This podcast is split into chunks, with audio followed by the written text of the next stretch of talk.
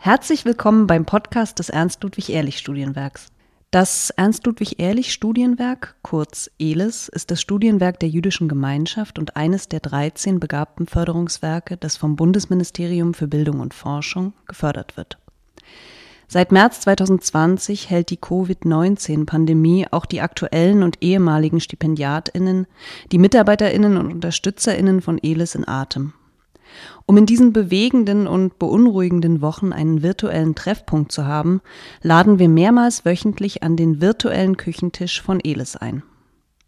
Wir und unsere Gäste erzählen und teilen unsere Gedanken, beantworten Fragen, zünden zum Schabbes gemeinsam Kerzen, sind füreinander da. Ich freue mich jetzt erstmal, ähm, euch wieder einmal begrüßen zu dürfen zu Abwarten und Tee trinken, äh, dem Format des Ernst-Ludwig-Ehrlich-Studienwerks ELIS. Vor einer Woche haben wir jetzt mit diesem Format äh, begonnen und vor allem anderen äh, möchte, ich mich, äh, möchte ich mich bei allen bedanken, die in dieser letzten Woche ihre jeweiligen äh, Tische für unsere Stipendiatinnen und Freundinnen in virtuelle Elis-Tische verwandelt haben. Wir freuen uns auch alle über die äh, große Resonanz auf unsere digitalen Formate. Ähm, und mit unserem ELIS Podcast ist in den letzten Tagen noch ein weiteres digitales Format äh, dazugekommen. Und ähm, wo ich gerade bei digitalen Formaten bin, ähm, der aktuelle Jahrgang der Dialogperspektiven hat sein Frühjahrsseminar jetzt in den digitalen Bereich überführt. Und während ich also hier in den Äther spreche, verbinden sich Studierende und Promovierende aus ganz Europa über Ländergrenzen, über Religionen und Weltanschauungen hinweg bei den Dialogperspektiven, um gemeinsam über die Zukunft unserer europäischen Gesellschaft nachzudenken. Ich hatte beim letzten Mal über Communities und äh, Crowds gesprochen und ähm, die Arbeit des ELIS-Teams und das Engagement der ELIS-Familie auf der ganzen Welt zeigen genau jetzt, welchen Wert unsere Community hat. Und ich freue mich auch, dass der Notfonds der ELIS ehemaligen inzwischen Fahrt aufnimmt. Vielen Dank an alle ehemaligen, vor allem an äh, ELIS-Alumnus äh, Juri Sokolov, der den Notfonds äh, betreut. Nur zur Erinnerung, es gibt einen Post auf unserer äh, Facebook-Seite, ähm, der etwas äh, detaillierter auf diesen äh, Notfonds hinweist. Ähm, gleich möchte ich auch noch einige Gedanken mit euch teilen, aber wie schon beim letzten Mal erst einmal wieder etwas Housekeeping. Ähm, bei ELIS wird auf allen Ebenen ähm, natürlich kräftig weitergearbeitet. Manches lässt sich eher schwierig vom Homeoffice aus erledigen, aber ein großer Dank gilt ähm, heute der Abteilung für Begabtenförderung und auch unserer Finanzabteilung, die äh, die Stipendienberechnungen ähm, bewältigen konnten, trotz dieser etwas außergewöhnlichen Arbeitssituation und nicht nur die äh, Stipendienberechnung erledigen konnten, sondern auch für eine, ein Aufrechterhalten der Zahlungsströme äh, sorgen. Deshalb an dieser Stelle ähm, ganz herzlichen Dank nochmal an alle, die sich da in den letzten Tagen äh, so reingeworfen haben.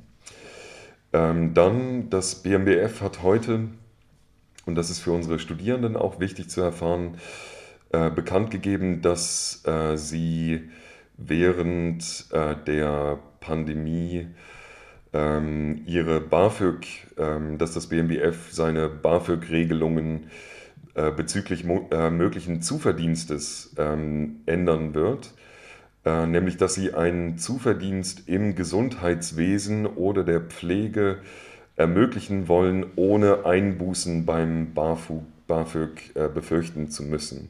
Das heißt, wer von euch ähm, und wer von Ihnen jetzt ähm, sich engagieren möchte in der Pflege oder im Gesundheitswesen, es geht natürlich in allererster Linie an die angehenden Medizinerinnen ähm, und dabei etwas dazu verdienen müssen, also nicht befürchten, äh, dass deshalb auch ihre Stipendien gekürzt werden. Und das ist, glaube ich, auch ein äh, wichtiges Signal vom, äh, vom BMBF, die überhaupt in diesen Tagen, muss man sagen, uns wieder sehr viel, ähm, sehr viel ermöglichen und sehr umsichtig mit der jetzigen äh, Situation umgehen. Jetzt eher in den Gedankenbereich. Seit unserem äh, letzten virtuellen Teetrinken hat sich äh, vieles noch einmal für uns alle verändert mit den neuen äh, Leitlinien zur Bewältigung der Covid-19-Pandemie, zum äh, Social Distancing, was ähm, wir letztes Mal thematisiert haben und als ähm, eher physische Distanzierung, wir eher als physische Distanzierung nennen möchten,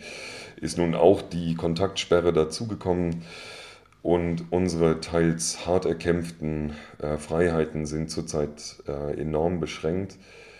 Die äh, Weltwirtschaft wird durch Sofortmaßnahmen äh, versucht, vor einem Kollaps zu bewahren. Und währenddessen äh, beobachten wir, wie zu den bereits vorhandenen und bereits seit langem wirksamen Unterscheidungen und Trennungen in unserer Gesellschaft jetzt neue Oppositionspaare wie alt und jung, schwach und stark aufgebaut werden, gefährdet und vermeintlich nicht gefährdet. Und mit diesen Trennungen gehen mal mehr, mal weniger subtil ähm, Wertbemessungen einher. Also das Leben älterer, vermeintlich schwächerer wird teils offen aufgewogen gegen das ähm, Leben jüngerer, vermeintlich stärkerer.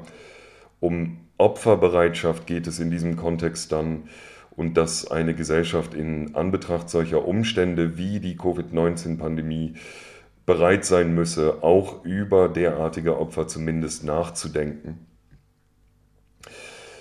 Heute früh ähm, musste ich in diesem Zusammenhang wieder einmal an das äh, Trolley-Problem denken.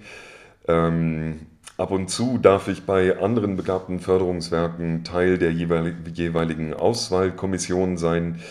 Und während der Einzelgespräche ist das Trolley-Problem ein Gedankenexperiment, bei dem man viel über das Gegenüber äh, lernen kann. Auch bei ELIS habe ich das mit äh, den Bewerberinnen durchgespielt, wenn einmal ein Kommissionsmitglied ausgefallen ist und ich dann eingesprungen bin, vielleicht äh, ja sogar bei ähm, einer oder einem äh, von euch. Die äh, jetzige Form dieses Trolley-Dilemmas geht ähm, ungefähr so. Eine Straßenbahn ist äh, außer Kontrolle geraten und droht fünf Personen zu überrollen. Durch das Umstellen einer Weiche kann die Straßenbahn auf ein anderes Gleis umgeleitet werden.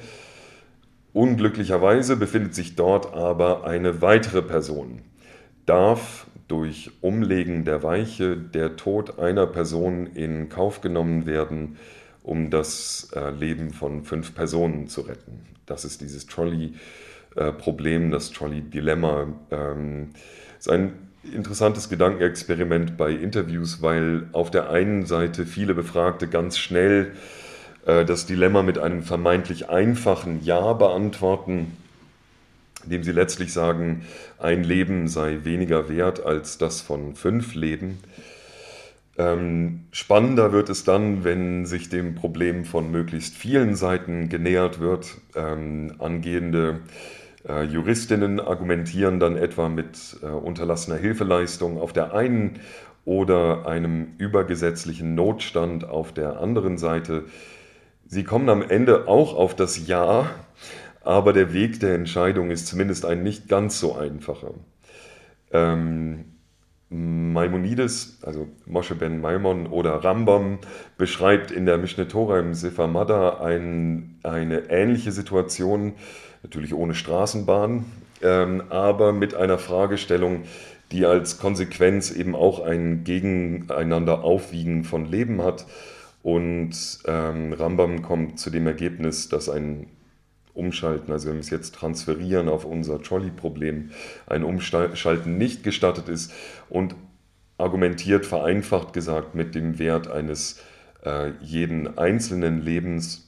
Im äh, Kontext selbstfahrender Autos hat es in letzter Zeit wieder vermehrt Studien äh, zum Trolley-Problem gegeben und die Ergebnisse der Studien variieren natürlich, aber zwischen 70 und 90 Prozent der Befragten antworten dort auch mit Ja, also man solle ähm, das Gleis umschalten und eine Person eher ähm, sterben lassen als fünf. Ähm, zwischen 70 und 90 Prozent. 2013 äh, wurde eine Studie vom australischen Philosophen David Chalmers, ähm, jüdisch übrigens, äh, veröffentlicht, die ähm, den Kreis der Befragten einigermaßen einschränkte, nämlich nur auf Philosophinnen. Und äh, hier gaben dann äh, 70 Prozent an, sie würden das Gleis umstellen. 8 Prozent ähm, gaben an, sie würden es nicht tun. Und 22 Prozent sagten, sie könnten die Frage nicht beantworten. Ähm, ich werde das Trolley-Dilemma künftig in keinem Auswahlgespräch mehr verwenden können, aber ähm, jetzt kann ich auch verraten, dass ich eigentlich immer die Gesprächspartnerinnen ähm, am spannendsten fand, die entschieden haben, wie äh, die 22 Prozent der Philosophinnen ähm, und die sich nicht haben durch utilitaristische Vereinfachungen zu einem Ja haben hinreißen lassen. Die ähm, eher hin und her gerissen waren und sagten, es müsse auch eine andere Lösung, einen ähm, anderen Weg geben, auf den bisher niemand gekommen ist. Ähm, ich sagte beim ersten Abwarten und Tee trinken, dass wir wie immer auf Sie und auf euch setzen, liebe Stipendiatinnen, ähm, und wir sollten gemeinsam auf die Zahl derer setzen, äh, die sich auch jetzt nicht mit einfachen Antworten zufrieden geben, die sich davor hüten, äh, Leben gegeneinander aufzuwiegen, sondern die alles daran setzen, Lösungen zu finden, die nicht den Weg der Vereinfachung gehen. Ähm, beim letzten Elis Shabbat, und daran erinnerte mich äh, vorhin Frederik Musal, äh, der zurzeit das Dialogperspektiven-Seminar mit ähm, seinen Kolleginnen im digitalen Äther leitet. Äh, Frederik erinnerte mich daran, dass Rabbiner Edward van Fohlen ähm, über die Parashat Lech Lecha im äh, Eleshaus mit den Stipendiatinnen gesprochen hat. Und auch wenn der Wochenabschnitt eine Weile her ist, ist die Erinnerung an das Lech Lecha, ähm, das Rabbiner van Fohlen mit äh, Geht los ähm, übersetzt hat, äh, hier passend. Also ich glaube auch jetzt heißt es Geht los und sucht den vierten Weg, äh, nicht den des Ja oder Nein, sondern oder äh, den der Enthaltung, was der dritte Weg wäre, sondern den der neuen Lösung oder der Suche nach einer neuen Lösung. Ähm, letzte Woche habe ich mich auf ähm, Rabbi Jonathan Sachs berufen und seine Auslegung des Wochenabschnittes, als es um Communities und Crowds ging. Ähm, heute ähm, kann ich mich in diesen Gedanken auf unseren Elis-Rabbiner Shaul Frieberg berufen, für uns mindestens genauso bedeutsam wie äh, Rabbi Jonathan Sachs natürlich. Äh, bei den ähm, Wochenabschnitten, die uns in dieser Zeit begleiten, äh, spielen nämlich Opfer immer wieder eine große Rolle, Opfer und das Opfern. Ähm, es geht um die verschiedenen Opfer, die das Volk Israel in den Mishkan brachte. Ähm, und ich erinnere mich an eines unserer ähm, Ask the Rabbi ähm, Formate, bei dem wir während der Praxiskollegs die Möglichkeit haben, unseren Rabbinern und unseren RabbinerInnen alle Fragen zu stellen, und zwar ganz offen zu stellen, die uns beschäftigen. Und bei einem dieser Ask the Rabbi Sessions kam das Thema, äh, kam das Gespräch äh, nicht auf koscher Sex wie sonst oder das Halten von Shabbat, sondern auf die Frage äh, von Opfern und Opfern, äh, passend zum Umfeld äh, der Wochenabschnitte äh, dieser Tage. Und da, da hob dann ähm, Rabbiner Frieberg auf die für ihn charakteristische Art und Weise äh, seine Arme und äh, sagte Nu und zitierte danach Amos, der schreibt, ich hasse, ähm, verwerfe eure Feste und mag nicht Wohlgeruch annehmen in euren Festversammlungen. Wenn ihr Ganzopfer bringt und eure Speiseopfer, habe ich keinen Wohlgefallen. Auf Friedensopfer von euren Mastkälbern blick ich nicht. Schaffe hinweg von mir deiner Lieder Geplarre, deiner Hafengespiel vernehme ich nicht, sondern wie Gewässer strömte das Recht einher, äh, sondern wie Gewässer ströme das Recht einher und Gerechtigkeit wie ein immer fließender Bach. Das übrigens aus der ähm, Philipson-Übersetzung, aus der von äh, Rabbiner Homolka, Hannah Liss und Rüdiger Liwak herausgegebenen Tora-Ausgabe. Ähm, und während eben meine Gedanken letztes Mal mit Communities und Crowds etwas breiter ausgefallen sind, äh, möchte ich hier Rabbiner Friebergs Nu, äh, die Geste wiederhole ich nicht, aufgreifen und dafür appellieren in diesen Tagen, in denen weitreichende Entscheidungen getroffen werden, wie unsere Gesellschaft während und vor allem nach der Corona-Krise aussehen wird, nicht die eigene Menschlichkeit durch eine weitere Aufteilung der Gesellschaft zu opfern, indem Opferbereitschaft eingefordert wird, sondern in der Opferbereitschaft eingefordert wird, sondern euch bitten, äh, Recht, Rechte und Gerechtigkeit im Diskurs einzufordern. Das sind die äh, Gedanken für das heutige äh, Tee trinken und ich würde ähm, jetzt mit einem äh, letzten Schluck Tee in die Kommentare wechseln. Ich behaupte einfach mal, dass es Tee ist. So, ich beende das jetzt ähm, und grüße ganz herzlich ähm, in, äh, in die Runde und hoffe natürlich, dass es euch allen gut geht. Ähm, bleibt gesund und ähm, seid gesund und bleibt vor allem füreinander da. Ich glaube, das ist das, ähm, was wichtig ist. Bleibt vor allem auch aktiv in den Diskursen, ähm, nutzt äh, jede Gelegenheit, äh, sich einzusetzen, äh, nicht nur für die eigenen Interessen, sondern auch für die der anderen ähm, und vielleicht auch zu einer Veränderung dieser Diskurse, um die vermeintlich Stärkeren und Schwächeren beizutragen. Ähm, das ist eine unglaublich bedenkliche ähm, äh, Diskussion, in der wir ähm, uns jetzt befinden. Und ich glaube, ähm, dass äh, die meisten von euch auch genug ELIS-Erfahrung haben, ähm, um teilen zu können, dass ähm, ELIS Positionen in diesem Diskurs ähm, relativ klar ist und wir diese Unterscheidung von Wertigkeiten ähm, von Leben natürlich nicht nur nicht teilen, sondern auf unsere Art und Weise bekämpfen möchten.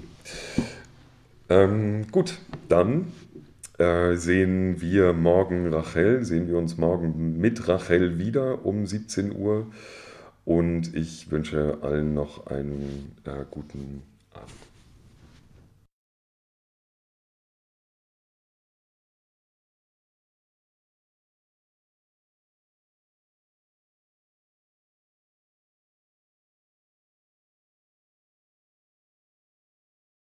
So, Teetasse und Wasserglas, das ist ja unglaublich.